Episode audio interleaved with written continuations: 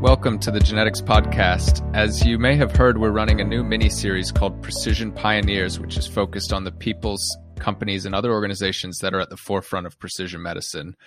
Our second episode in the mini series is with Dr. Nihar Bhakta, who's the Chief Medical Officer of Aristea Therapeutics, which is an immunology focused drug discovery company. He spent much of his career at the forefront of precision medicine. I'm really excited to, to be here with him today. So thank you, Dr. Bhakta, for taking the time. No, th- thank you very much, Patrick, for having me on. I really appreciate it.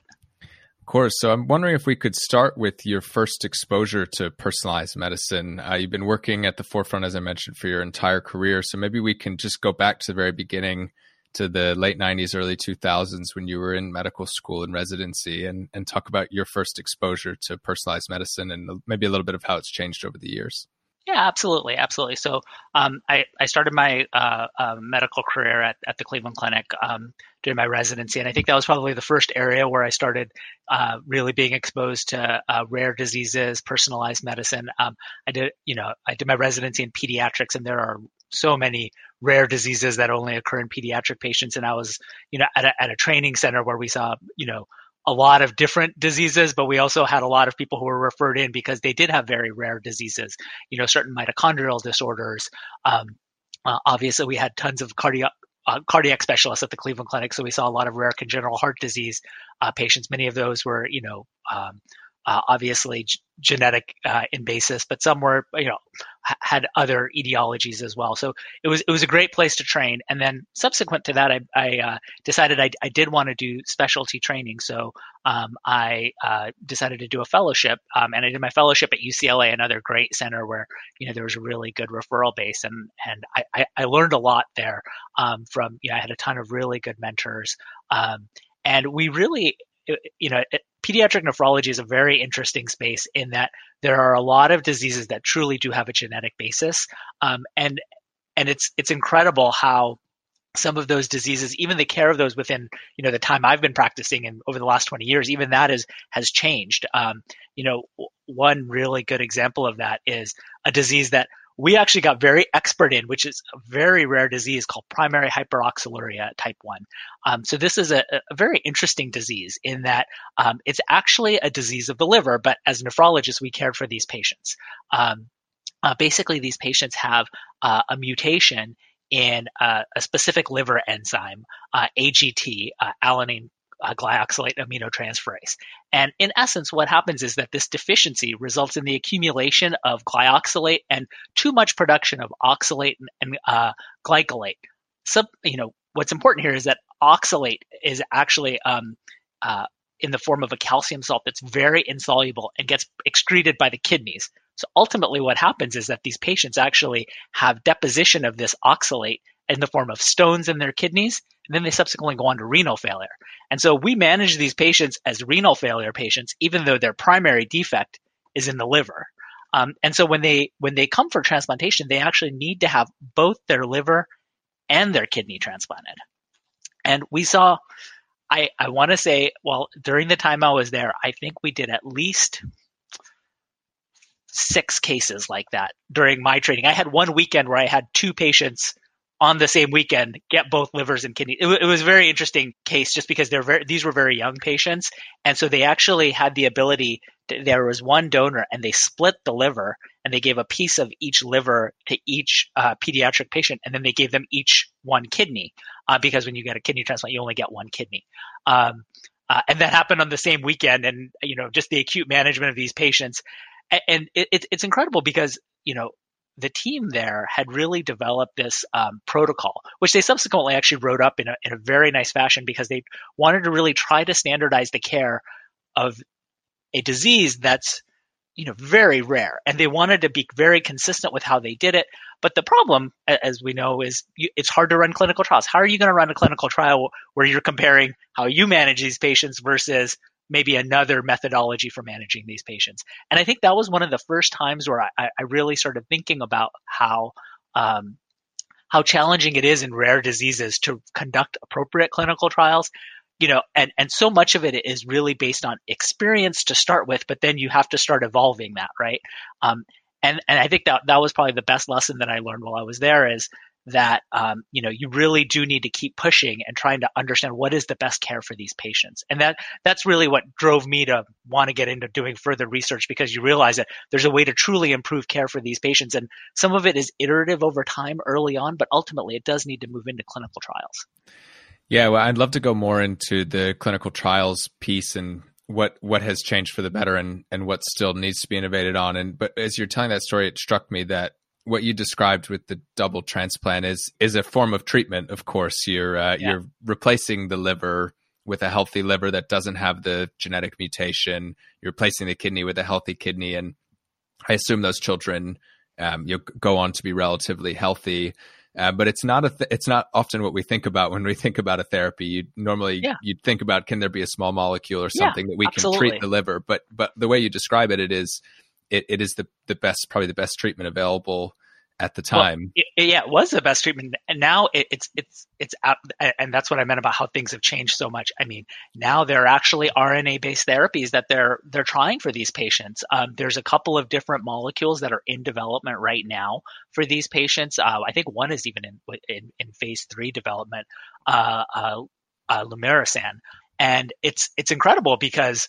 You know, this is something that the patients, you know, uh, if you can identify them early enough and treat them early enough, you can actually keep them from getting the kidney failure and then keep them from needing a transplant, which is, uh, you know, that would be awesome. I mean, I, it, it, would be incredible if people didn't need kidney transplants, right? If you could, you know, take uh, even this small population. And so I, I think it's amazing the strides that have been made in the last 20 years, just in terms of how people have really tried to focus in on some of these genetic defects and really tried to uh, come up with novel and innovative ways of treating them.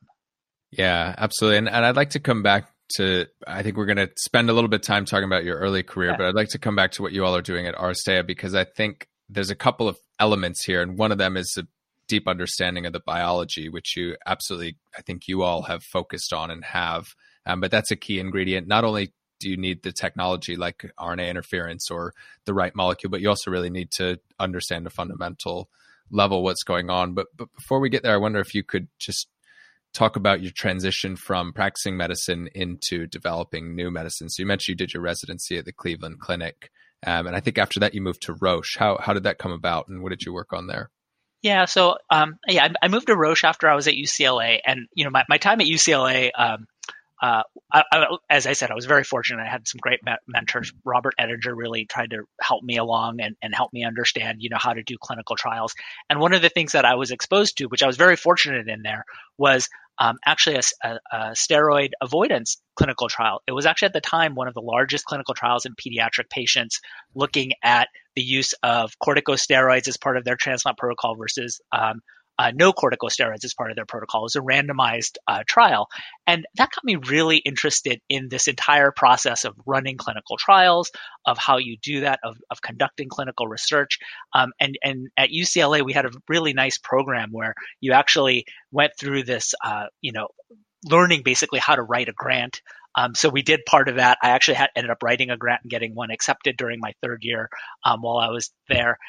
But at the end of that time, I realized, for, for myself at least, that I probably didn't want to spend the rest of my career writing grants. That just wasn't what I was passionate about. I loved conducting clinical trials. Obviously, the, the best feeling that I've had in my career is when you get a readout from a clinical trial, whether it's positive or negative, because there's that level of, you know, I design, you know, I help to design an experiment. We have patients who are so, you know, um, we were so blessed to have these patients who were willing to participate in this uh, experiment to try to advance the disease.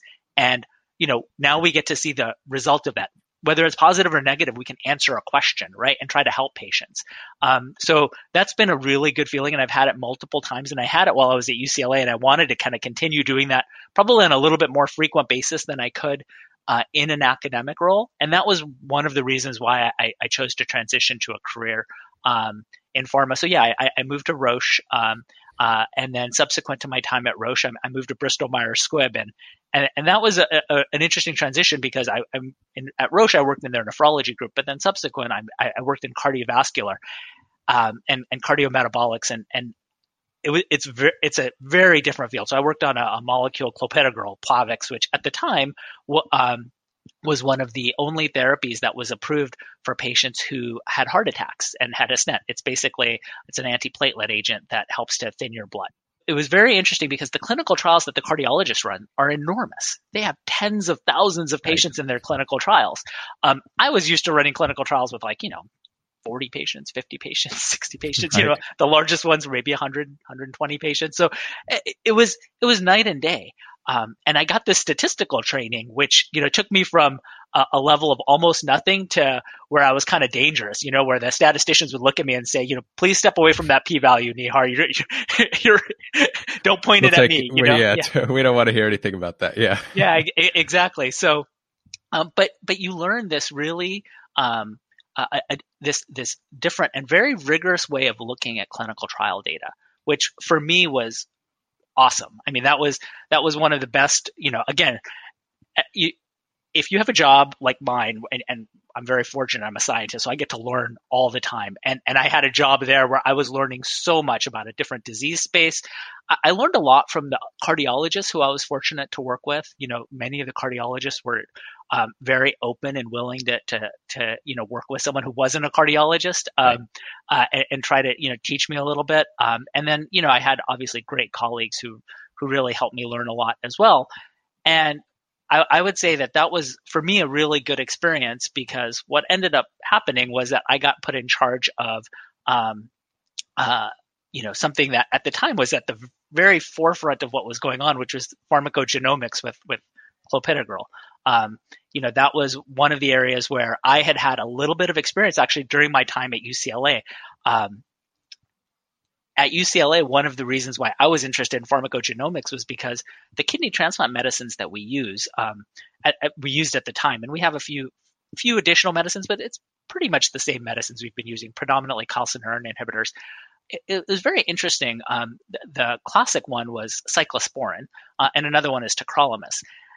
One of the challenges that you have is that you want to have those those immunosuppression uh, medications at the right level. If they're too high, you have vasoconstriction, so there's not enough blood going to that new kidney that's been transplanted. And if it's not enough, obviously you can have you know uh, right. a rejection episode. And so you want to get that tweaked early on, but patients respond to these medicines very differently. And so some will get their first dose of medicine and have a really high level, and other ones will have a really low level. And the thing that occurred to me was we do so much blood work on these patients beforehand because we, we need to cross match their kidney. We have access to their genetic information. We might actually be able to determine who might be a, a, a you know, a really high metabolizer or a low metabolizer of some of these medications. And so I was interested in that. I'd done a little bit of work um, on that while I was um, at UCLA. And that little bit of work got me put in charge of this large program while I was at, um, at Bristol Myers Squibb.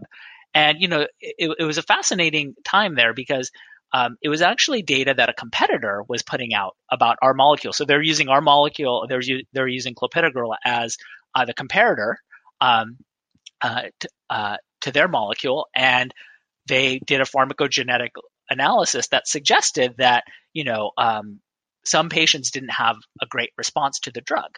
Now that obviously is always a challenge. Um, and I think that, you know, in a, especially in, in, you know, an area like cardiovascular disease, people have acute coronary syndrome. Um, you know, if, if you don't respond well to a platelet thinning drug, you can have you can die, right? So, it, and there's so many heart attacks in the country that you know it is an issue. Um, right. And so the company, uh, you know, it was Bristol Myers Squibb and Sanofi Aventis. They both ha- had the molecule. So it was it was two companies were working with the FDA trying to figure out a plan to better understand what was going on here because there was some data that had come out at an American Heart Association Congress. Um, and I think that the way our our team chose to approach it, which I, I, you know was the right way to do it, was you know usually you want to just go back to the source data. You want to go back and say, okay, well, what, what do we know about our molecule? Right. You know, we studied our molecule against a placebo control. We actually were fortunate in that the registrational trials, we actually still had far, we we had pharmacogenetic consents from that initial trial that was eh, those initial trials that were conducted. So uh, we were able to you know work collaboratively with um, uh, the investigators. Um, uh, uh, at Hamilton, um, and uh, who who had initially run the clinical some of the registrational trials. They conducted pharmacogenetic analyses from the patients who had already provided consent, um, and we we had a publication that came out that suggested that while there were some, um, you know, uh, that suggested that in, in their clinical data set, they didn't see the same type of pharmacogenetic challenges that were seen in uh, that other clinical trial. Now, who's to know what was right or not? But you know, you have to go back to what your own data is. So right. that, that that I thought was really interesting. That pub that um that that analysis that and that was the first piece of work that we did that ended up being uh, published in the New England Journal of Medicine, and it really ca- shined a light on a couple of things. You know, one piece of data obviously doesn't always show you if something is or isn't a, a problem and and even you know if if there's multiple sources of data i think that that's how we all should approach things right, right. you know you can you can no matter how large the trial is you still need to you know put on that skeptic's hat and say okay well well what you know what do we really know and and are patients potentially being harmed or not harmed is is there a challenge and i think that um you know we at the time we we took a an appropriate approach there to, to, to try to understand the data. We obviously worked very, you know, uh, worked closely with the FDA around how how the labeling would work for the molecule and things like that. But that was, um, you know, that was a really good experience from the perspective of this was something that there, here was a molecule that was already on the market. There were lots of patients who were getting it, and then how do you subsequently move from there? The thing I took away from that entire experience was actually talking with the cardiologists many of them said, you know, if I'm required to do a pharmacogenetic test before someone gets a dose of this drug, there will be harm to patients because there weren't any other molecules available that were part of their standard protocols. Interesting. And, and, and you can't wait you know, for someone's pharmacogenetics to come back before you start dosing them and treating them, right? So right. it would obviously be something that would happen after the fact. So they would already go in, they'd have their heart attack, they'd have their stent placed. But at the time you place your stent, you actually want some of those drugs on board. So, you know, part of the protocol is you get your aspirin, and now there are other molecules that are part of the protocol that people start getting. Um, but at the time, it was you get your aspirin and you get your Plavix, and you you know go you go and get your your, your stent placed so that you have, right. and then they have other medicines that are also part of that um, uh, you know algorithm that they used that would, would would help them to to not have that stent clot, as well as help obviously open up the clot that was already there that was causing the challenges. How is the pharmacogenomic component to clopidogrel, Plavix, and others today is because in some ways things haven't really changed. Not it's not that all of us are walking around with our um, you know cytochrome P450 gene status. So yeah. are we in more or less the same position, or is it that what you just mentioned that different drugs are prescribed kind of at the moment, and that's only now prescribed with a genetic test? Yeah. So um, you know. Uh, to be perfectly honest, that that is one of the things that I haven't kept up with. Um, yeah. So, you know, obviously you have to move on from your therapeutic areas. I do know that most of the, uh, you know, I, I, have friends who are cardiologists. Many of them use some of the newer agents that don't seem to have the same type of pharmacogenetic challenges right. for a couple of reasons. Those other new agents, and you know, they've they've shown in large clinical trials against clopidogrel that they, you know, showed statistically significant improvements in death in cardiovascular outcomes. So the cardiologists again are very data driven and they've just moved to those molecules. Um, and, and, and, you know those have become their new standard of care. Again it's been a period you know that was in 2008 you know so over a period of, of, of 10 years you know there have been changes to the standard of care and think people have just gotten better at, at, at managing these things you know people yep. I, I, think if, if, someone has a heart attack you don't think it, it's almost like having you know a basketball player blowing out an acl now. It's not the end of their career. It's not the end of your life. You kind right. of move on I'm also really fascinated by the rigor of clinical trials, and I, and I try to explain and evangelize to other people what an amazing piece of science they often are, because it, yeah. you know, in in uh, in a lot of areas of science, there's actually issues of reproducibility and rigor, and you can't really tell from reading the paper what had gone on. But in a clinical trial, the level of rigor is is just incredible, and it's because it has to be. Um, I'm curious what you have taken away from the whole COVID vaccine situation and the you know the incredible uh, phase one, two, and three trials run in the space of twelve months, and often on technology platforms that had never been used before. What what, what did you take away from all that?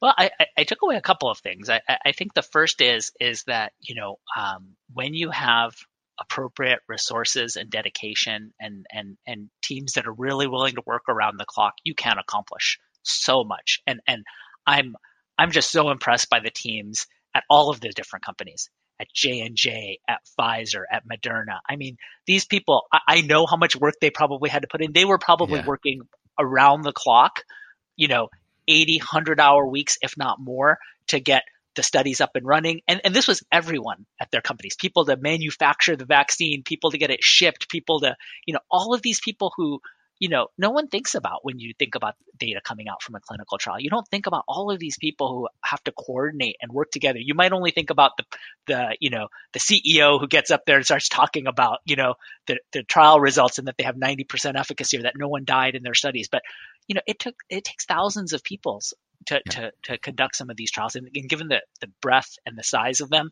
I, am one, I'm in awe of the fact that they were really able to deploy that. Um, but more importantly, I, I, do think that they conducted very good experiments and, and they're now being borne out in a real world setting. I think that, you know, I, I fully would expect that um, what Pfizer's been able to show in Israel with their real world data is going to be reproducible with the Moderna vaccine, is going to be likely reproducible with the J and J vaccine. I, I think that you know these were well designed, well run trials that will likely be just as effective in the real world. Uh, you know, potentially, and you, you, hate to say it this way, potentially even more effective, given the fact that now there are certain pockets of the world that do are that do seem to be developing some bit of partial immunity, right? I mean, if you had enough people, and then you get enough of those you know people who live in that area who've gotten it and then a bunch of other people who are getting vaccinated you're going to get much closer to that herd immunity quicker than you are um, otherwise and and so I, I wouldn't be shocked if um, if, if we start to see that you know the real world data bears out um, because like I said I, th- I think Israel you know ha- has vaccinated a lot of their population and they've seen some very nice results um, already within a very relatively short period of time with the Pfizer vaccine, I, I have no doubt that it's going to be reproducible with the other vaccines as well. Yeah, absolutely. I, I just remember at the be- in early February, March, there was a lot of concern that we as humanity had never developed a coronavirus vaccine, and I yeah. just think it's an amazing testament to to not ever bet against the power of technology and uh, yeah, and people absolutely. committed towards a cause, right? Because uh, and I think that second ingredient that you mentioned is is really crucial. And we have so many other challenges that are obviously not not um, as acute and you know worldwide, but some of them, you know, many of the common and rare diseases that uh, that you've worked on are on a similar scale to this. And I hope that as a field we can take some of that sense of urgency. Certainly, don't need everybody working 80 hour weeks for for the rest of their lives but if we can learn what what was it that allowed these to go so much more quickly and effectively and apply that um, you know across the board i i think it, that it would be a you know real silver lining of this last 12 months yeah absolutely you know i i i think the the areas where we'll probably have some really good learnings around some of these um, things are with respect to how you know how quickly the the supply chain. I think that there'll probably be a lot of really good learnings on on how quickly can you manufacture things and get right. them, you know, uh, have have them be tested appropriately, have them be ready to, you know, make sure that um, you know they're fit for you know obviously human consumption all of those things i think that there are going to be some huge learnings on, on that manufacturing side and then as well on the actual conduct of the trials i think that people have learned you know um, how you can be really efficient with data collection. I, I'm, I, I'm, I'm assuming I, I could be wrong, but I'm, I'm assuming that you know in looking at the clinical trials and the data that they've you know while they had a lot of data collection, they probably didn't have a lot of extraneous data collection. And I think that that's one of the things that bogs clinical trials down so much. You always want to know answers to so many different questions. You're collecting so much additional data that people are spending all of their time putting in all of this additional data that may or may not be germane to your question.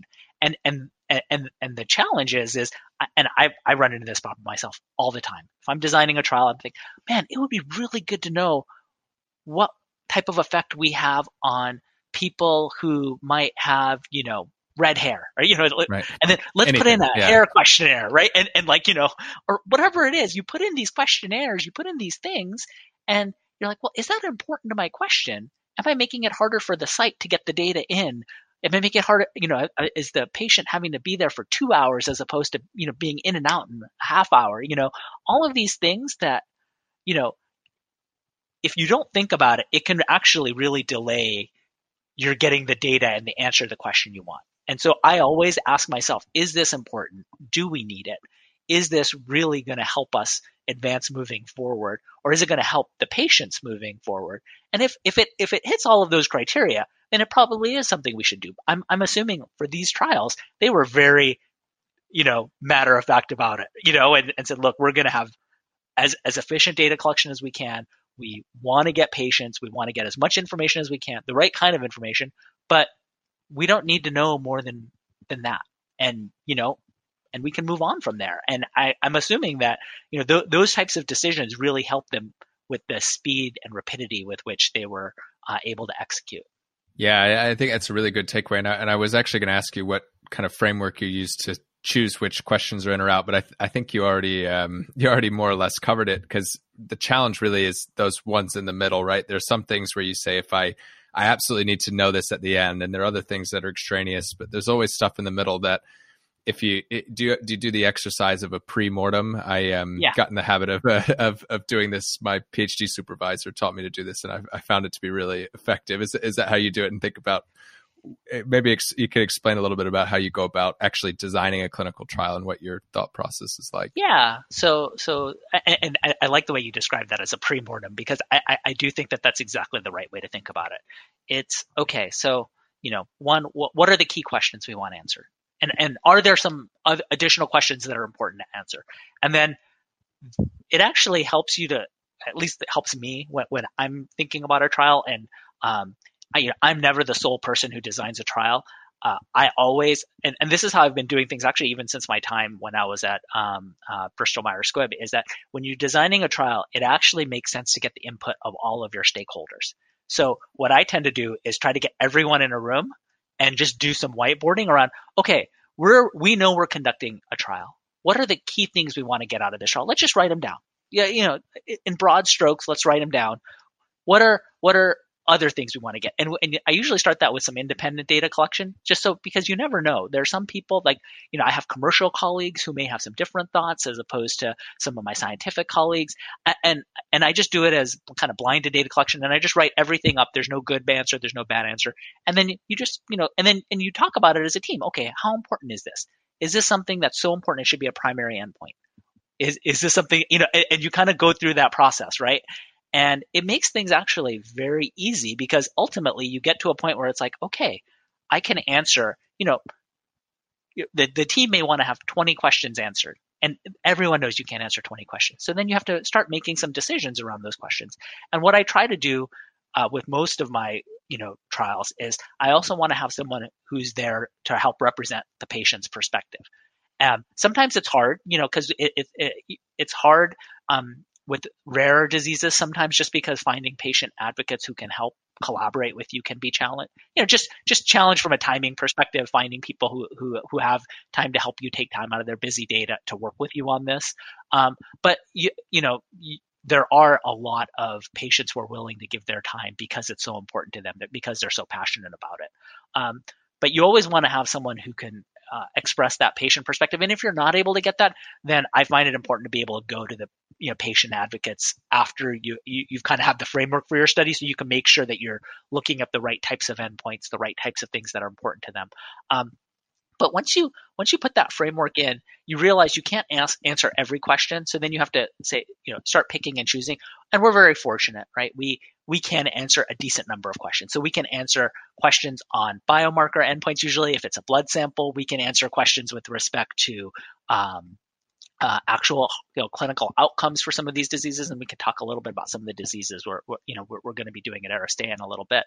Um, we can also answer questions about you know quality of life. You know, if the patient, as long as it's not too onerous, and the patients are willing to you know go through a quality of life questionnaire, I think that those are really important questions to answer because that cuts to the heart of a lot of these diseases is yeah. yeah why we do it right so you can answer a lot of questions you just have to be focused and say okay well are there questions that aren't you know that I, I am just not going to be able to answer with this clinical study. And and sometimes that has to be okay, and you'll you'll have to answer that with the next clinical study, or you'll have to answer that in phase three and maybe not in phase two, or you'll have to just design a different study as maybe a smaller study to answer that question. Yeah, hundred percent. That's really helpful. I, maybe this would be a good segue to talk about what what you're doing at Aristea and what kind of diseases you're working on, and uh, also I'd love to just talk about your personal transition from big pharma Bristol Myers Squibb, Roche into much smaller biotechs, um, which uh, which you know have probably different, uh, you know, very different differences in terms of what the day to day is like. Um, you know, the, the number of molecules or or um, disease areas you're thinking about, but also the way you operate and and the speed at which you can move. So I'd, I'd love to hear maybe yeah. about that general transition, and then a little bit about what you're currently working on. That's a that's a good area for us to talk about because I you know I had spent about five years at Bristol Myers Squibb um, before I decided to come to a smaller company here in San Diego. Um, and I've worked at a couple of smaller companies here in San Diego. Um, and I think the one thing that I really um, had while I was at Bristol Myers Squibb was you have all these resources, but everyone really focuses on their area, right? And um, that's something which is great. You know, within large companies, you really need specialists who can focus on things. I do tend to think of myself as a generalist, someone who likes working in different things, and I think that you know when you're at such a large company, you know the focus always goes on the on the larger programs, the larger areas, uh, and that was just something that you know there there was there was a component there that for me um, you know just didn't fit with how I like to work. I really want to you know have a direct impact and really push things along and forward. Um, and within a larger org- larger organization, there is just a lot of bureaucracy. You need to you know to get clinical trials designed and approved. There are committees and and, and and they're there for good reason. They're there to ensure that there's appropriate scientific rigor behind every you know uh, study that's designed. They're there to ensure that everyone agrees with how you're doing things, you know, all the way up to even the chief medical officer at such a large company. Uh, you know, they're there for more re- good reasons than bad reasons. Right. But with that being said, when you go to a smaller company and there's a focus only on maybe one or two assets as opposed to 20 assets, suddenly there's a you're liberated to some extent. Right. And you can take some of those same really good uh, practices of how you design a clinical trial. Because really, where I learned to design clinical trials was at Bristol Myers Squibb. And I took that experience and I applied it within the smaller uh, biotech framework. Um, and that's and, and and suddenly you're now quickly because you don't have to go through three layers of, of management reviews um, the management review stops at one layer, and maybe that right. one layer is actually in the room with you, helping to design the right. study and g- giving you buy-in. But you're still u- using the same rigorous approach, right? You're still having the statisticians pressure test things. You're still, you know, running things through the clinicians, the patient groups, et cetera. You're, you're still doing all of those things that you learned, but you're doing it in a much faster manner. And uh, as soon as I as soon as within probably within two months of my moving out here, my, my wife said something to me really funny. She goes, she goes, "Oh, you're never going back to a big company ever." uh, you and I said, "Why?" She's like, "Well, you work really hard, but you don't complain about work ever. You're, you know, you seem like you're enthusiastic about about going into work all the time, even though you're there till whatever hours." And I said, yeah, I guess I, I hadn't even thought about it. I just, you know, dove in and started doing the work. And, you know, she just saw it immediately, you know, within, um, w- w- within me because when you're working with like-minded people and you're able to move things along and, and you can really pull together as a team, there's so much you can accomplish. And there's such a good feeling of being on that type of a team um, that you can really have an impact for patients. And you just want to keep recreating that feeling over and over again. And so that's that's kind of been my my um, mantra, so to speak, as I've been going through um, the last seven years here in San Diego, is just trying to recapture that experience and and really um, trying to figure out a way to help patients.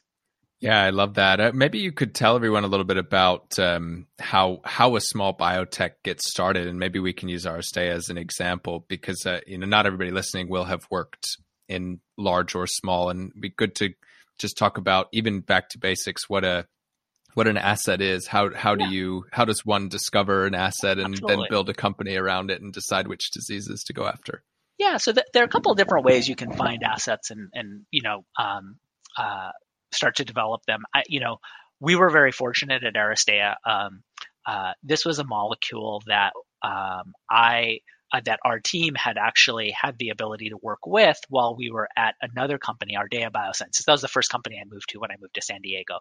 Um, and uh, Ardea Biosciences was a Biosciences was a wholly owned subsidiary of AstraZeneca. So the molecule that we actually um, got was we in-licensed it from AstraZeneca. Uh, AstraZeneca and large pharma does this all the time. Every company does this. They basically have, you know, assets that they're bringing through the pipeline, and then you know they have either you know, a decision we don't want to develop in this area or we don't want to work in this specific you know pathway anymore and then suddenly they have these great molecules that are now sitting on a shelf um, right. for no you know no really good reason but they're just sitting there and so this was a molecule we knew about and so our, our ceo and founder james mckay he actually um, worked with some venture capital firms with uh, specifically one um, novo holdings to help bring this asset out of uh, astrazeneca and spin out Aristea Therapeutics, which is what happened. So they got venture funding. So they got um, uh, a, a, Series A funding round from from Novo Ventures, and uh, AstraZeneca um, uh, owns a, a, small part of the company. That was basically the upfront payment was a small part of the company, and then we now were developing this molecule as we see fit. We have worldwide rights to the molecule. We have a few areas, um, uh, you know, that uh, we're very interested in in working in, and so we uh, chose for our initial indication a very rare disease called palmoplantar pustulosis. It's actually a rare skin disease where patients get these horrible pustules um, that develop in flares on the palms of the hands and the soles of their feet. So as you can envision, it's quite challenging for these patients to do work, to walk. You know, just their their their quality of life can be quite poor. And unfortunately, there aren't a lot of really good um, uh, therapeutic options for these patients, which is which is incredibly unfortunate. And you know, we went back to the basic science of well, what does our molecule do? Our molecule um, uh, works by blocking the migration of neutrophils from the bone marrow out into the periphery, specifically to specific areas of inflammation. So these patients develop these pustules, and these pustules are neutrophil-filled pustules on the palms of the hands and the soles of the feet. They actually have a name as a class of diseases, and palmoplantar pustulosis is one of them. They have a name called neutrophilic dermatosis because it's basically um, a, a disease where you have skin inflammation that's full of neutrophils. Full of neutrophils, right? Yeah, exactly. So so it's it's it's uh, not you know um, it, it makes a lot of sense why this therapy might be very effective for this disease. And we have a, a, host of other diseases that are also neutrophilic dermatoses, which are very challenging diseases, which we may develop in moving forward once we're, we're, we're through kind of our phase two for palmoplantar pustulosis. There's a couple of other diseases. One's uh, pyoderma gangrenosum. Um, uh, another one is uh, Sweet syndrome. So there's a couple of these other diseases which are similar enough that we think that we would likely work in those diseases, but they're a little bit smaller in size, and we actually want to conduct a, as large of a trial as we can. And palmoplantar pustulosis has um, it's large for a rare disease. You know, right. we we anticipate that you know there's probably you know about a 160, 170,000 patients with the disease in the United States. Um, so we can conduct a larger, well-run clinical trial and see right. does our therapy work for this before we go into those smaller studies where we have to conduct a smaller uh, trial. I'm uh, sorry, in those smaller diseases where we'd have to conduct a smaller trial because, again, you can get a false positive r- result, right? You have, oh, well, we saw a great outcome, you know, in this 20 patient study when it may not really work. And so, again, from the perspective of just thinking through this um, you know, for, for, for a patient's perspective, we really want to, you know, do as large of a trial as we can do, uh, answer the question appropriately, and then maybe we can go into some of these other diseases because we'll have that nice, really good uh, foundation of evidence to move from. Yeah, that that completely makes sense. It it feels like it's that deep understanding of the biology and how the molecule works that is really the unlock here. How how did that come about? And is is this has this been known for a very long time? And someone on you know the founder or somebody else on the team managed to put all the pieces together, or is there a new piece of biological science that has um, that has kind of been built around this? Yeah, so you know it's it's, it's very interesting. This um, we know that modulating the pathway that we work on can potentially work in this disease. People have known about it for ten or twelve years. Um, there was a, a, an initial study that was done uh, by an investigator um, uh, in Europe who had uh, used uh, a monoclonal antibody to IL-8. So IL-8 is actually it's a cytokine that's one of the CXCR2 ligands, and so you know our molecule is a CXCR2 antagonist. So we block we you know we block at the same area where an IL-8 antibody would like kind of scoop up all the IL-8 and not let you um, uh, potentiate anything related to IL-8. We we kind of are on the flip side of that at the receptor side. We block right any IL-8 binding, right, at the CXCR2. Um, so they saw some positive results. Now, again, this is what happens in in, in larger pharma. um, this asset was acquired twice by different pharma companies. Like one company, right. you know, bought it was like the fish eating the bigger fish, right? Um, and this asset just kind of got lost, got lost to right. to to the world, so to speak. And so, um, and we knew that this was out there. The state had been out there for for you know about ten years or so, and so uh, the team thought that well that's a pretty good proof of mechanism here for us. Let's let's continue doing some development work along this pathway but with a small molecule not with a biologic agent. Um, and i think that that was one of the areas that we potentially saw that there was a lot of value for us was a small molecule and, and the difference between a biologic agent and a, and a small molecule just for your, some of the folks on your podcast um, uh, usually uh, large molecules are, are, are um, injectables. You either get them by, by IV or you get them subcutaneously. Um, and then they usually depot. They last for about a month or so, you know. Um, and for some patients, that's great. Other patients are not happy getting seeing a needle in any way, shape, or form. Um, uh, and uh, they like taking a pill. And so our molecule is a small molecule. It's a pill. It's an well, once daily oral pill um, that, that you take. Um, and so uh, we thought that this would be a nice you know mechanism for us to evaluate moving forward. Um, so we picked PPP as our initial kind of our as our lead indication, but we did go into the science and really thought about some of the other data that we had. So um, it, it, it's very interesting. There's um, we the team at Ardea Biosciences had conducted a few studies uh, evaluating um, our molecule um, uh, in combination with colchicine that suggested that the two molecules worked well together. And we looked at a few other diseases. And specifically, we looked at um, one disease called familial Mediterranean fever. It's a rare disease that I actually I un- know because I took care of a few patients with this disease um, while uh, I was uh, at the Cleveland Clinic and at um, UCLA. Not very many. UCLA, um, interestingly enough, uh, as uh, a center, had has the largest population of FMF patients in the country. Uh, strangely enough, because a gastroenterologist there started seeing patients um, with with this disease. So this is a uh, it's an interesting disease. It's a disease where patients will get really high fevers periodically, um, and they also have horrible abdominal pain usually or chest pain. Like those are the hallmark uh, areas, but they can also get inflammation of their large joints, their knees, their shoulders, their uh, hips, etc. You know, their ankles. Like they can they can get you know a lot a lot of swelling in those areas as well. Um, and it's been under investigation for over 50 years. And the way that the people started using colchicine for it was because um, they looked at the um, at the fluid from the knees of these patients and the you know the large joints of these patients. They pulled the fluid out and they looked at it and they said, "This looks just like what a gout patient's fluid would look like. And we know that colchicine works really, I mean, again, going back to the, you know, this was in the 60s, going back to how medicine was practiced then. Right. Well, if it works for gout, if colchicine works for gout, let's, try, try, it for this. Yeah. yeah. And it worked. These patients, it actually worked very effectively for these patients. Um, so, you know, we were really um, uh, interested in this disease because it's been under investigation for a long time. We know that colchicine works really well, but it only works really well for about 70% of the patients. And the challenge with colchicine is, and for anyone on your podcast who knows anyone with gout who's taken colchicine, they know a couple of things about it.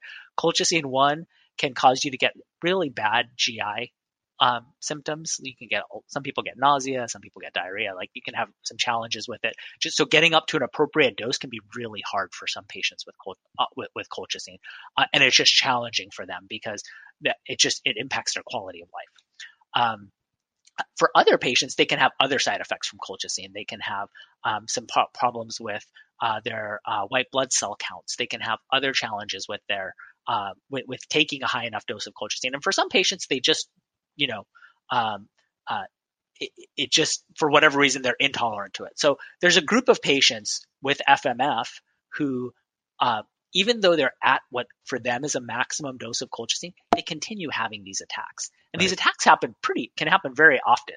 So good control for a patient with, with FMF is having, you know, zero to one attack per year. So, you right. know, complete control. You're under and, and, and a lot of patients have very good control. But there's a again a proportion of patients and, and you know, with these smaller diseases, it's challenging to quantify the exact number, but we know that it's somewhere on the order of um, you know, uh, at least 20 to 30 percent, maybe as high as 40 percent, but uh, unlikely that high, um, where patients have um, uh, continue to have attacks. And we thought, well, if they're having attacks, that means they're not under good control. And the problem with FMF is if you're not under good control, you have this degree of subclinical inflammation that can lead you to have um, something called secondary amyloidosis. Um, and you can get the deposition of this uh, byproduct of inflammation into your kidneys and into your heart.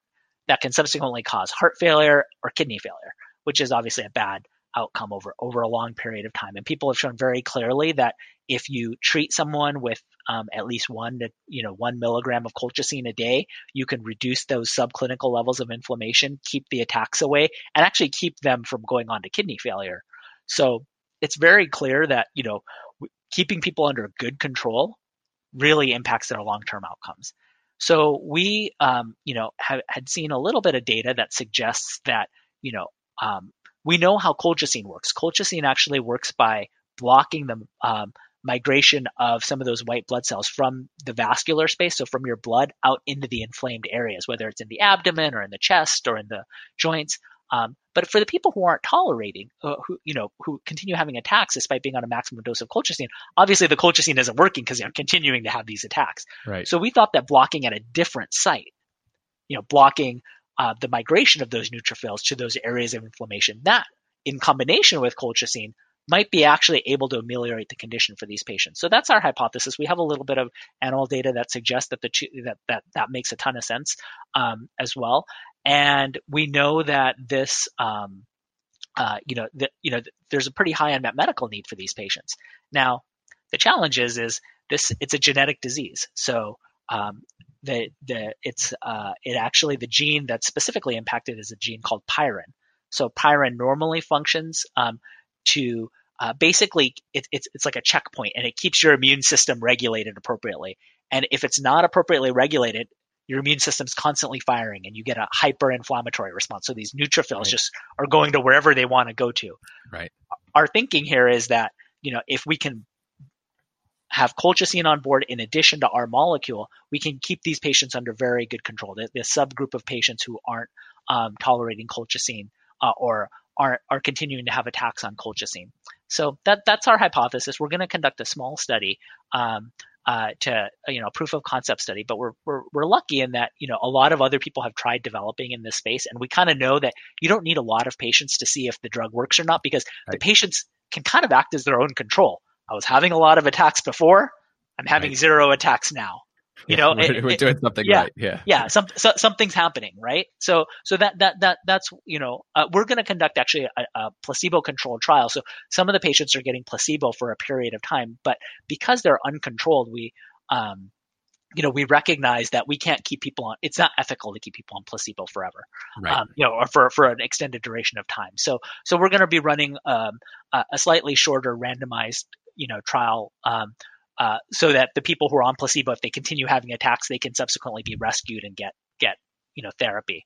Um, but yeah, so so we're really excited about that. Um, you know, this is a disease that's actually much more prevalent in um, uh, certain parts of the world. So uh, in the U.S., you know, um, the prevalence is, is is lower, but in certain parts of the world, like in Turkey, Israel, Armenia, uh, uh, some countries in North Africa, um, it's actually very common um, uh, in patients of Jewish descent um, from North Africa, as well as um, you know there's a high uh, uh, proportion of patients in Israel. Israel actually has one of the best databases in the world um, of patients with FMF. They have almost 10,000 patients with the disease. So we're going to be conducting this trial likely in a few countries, um, uh, probably Israel, Turkey. Um, uh, uh, maybe one or two other countries, um, and obviously in the United States as well. And we're we're really excited um, that we might be able to um, you know, bring a, a new therapy for these patients who are continuing to have problems. What are some of the challenges that you've encountered in developing therapies for rare disease that are different than than those in the more common diseases that you've worked in, or or are there actually more challenges that are in common? I'd love to hear, yeah, a little bit of compare and contrast between the two. Yeah, that, that that's a great question because I um, in in my last role, I was at another company where I worked in two very disparate diseases. I worked in um, asthma initially, and then I worked in another disease called pulmonary arterial hypertension. Um, and even within that, it, it was it was incredible. You know, within within asthma, it, it's almost like being in cardiovascular disease, right? I mean, there's just so many patients with it. You, you know, you kind of have a template for how you need to run your clinical trials, right. and you could try to collect some other data that will tell you things. You can do some pharmacogenetic analyses. You can do certain things to help you understand it. But the evolution of thinking and understanding of asthma has just you know gone through the roof in the last 10 years. You know people have really understood now wow there's this thing called type 2 inflammation that's mediated by eosinophils. There's this entire you know biology that people have brought to the forefront um, and and it's allowed people to develop new therapies that are amazing for patients with asthma. Um, and you know that's the value of working in a large disease is that you can actually conduct that level of science where you can actually start doing targeted types of therapies like that right. i think the challenges in smaller diseases is really in in in determining in, in getting to that level of precision i think that that's really you know the problem is not every patient who has any of these diseases we're talking about whether it's pulmonary arterial hypertension um, familial mediterranean fever not all of them have the same uh, presentation. They don't all right. act the same, right? And so there's this there's this spread in how they act, but there aren't enough patients for us to try to sub subsegment the population and understand what therapy is going to work for which patient. I, I think that that for me is the biggest challenge is that you can have a variable variable response, um, and it can actually potentially help you not answer the question appropriately because if if if sixty percent of a very small population responds to your therapy, um, you're likely going to have, you know, uh, be able to see that. But maybe if only 20% respond, but you know who that 20% are, you know, that could be very valuable for those patients. But are you going to get enough numbers to ever see right. that? You know, and, and whereas yeah. within a larger disease, you can potentially find that. And I think that that's the real big difference between, you know, looking at diseases that are, are, are larger diseases as opposed to the rarer diseases. I think it's just a little bit more challenging. Yeah, I think that's a that's a really great point um, because we're seeing most of the i think it's fair to say most common diseases are being splintered into ever smaller and more targeted groups based on genetics other biomarkers you know understanding what's really going on.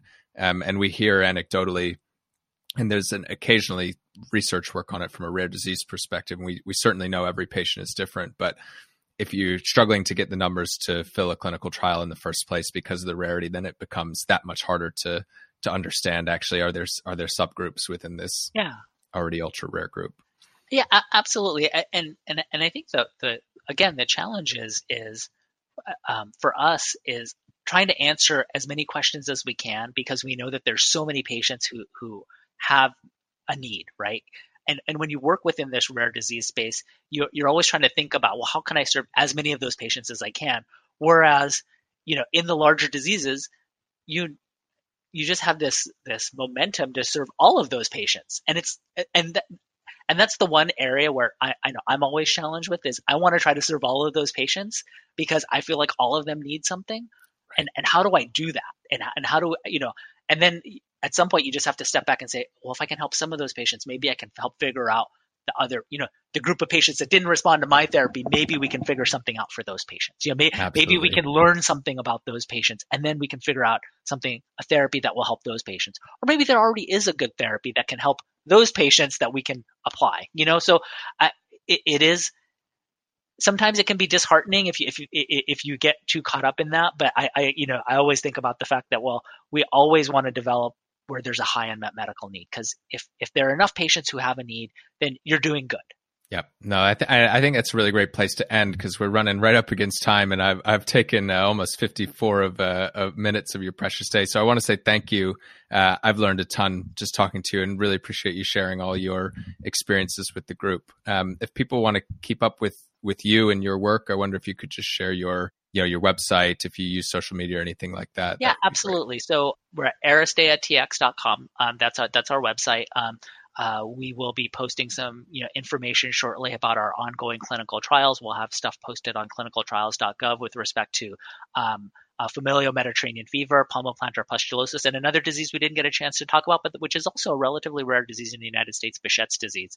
Um, uh, we're really excited to be kicking off our, our clinical development in all of these diseases moving forward. We think that we really have a chance to help um, help a lot of patients here. You know, we have um, uh, social media presence as well um, via LinkedIn. Um, uh, so please follow Aristea Therapeutics on, on LinkedIn. We'll have um, a lot of interesting things um, uh, in in the coming months around our clinical trials, as well as how we're reaching out to patients with uh, palmoplantar pustulosis, familial Mediterranean fever and Behçet's disease. And Patrick, I just want to say thank you so much for for having me on your podcast. This was a lot of fun. Amazing. My pleasure. Thank you so much. All right. Thank you. Thank you for listening to this episode of the Genetics Podcast. If you enjoyed the podcast, we'd really appreciate if you left us a review on your favorite podcast player, or even better, you can tell a friend who you think might like it too. As always, you can reach us anytime at podcast at sanogenetics.com. We really love to hear from you all about any feedback you have, guests you'd like to hear from, or topics that you'd like to see us cover in the future. Thank you again for listening, and we'll see you next time.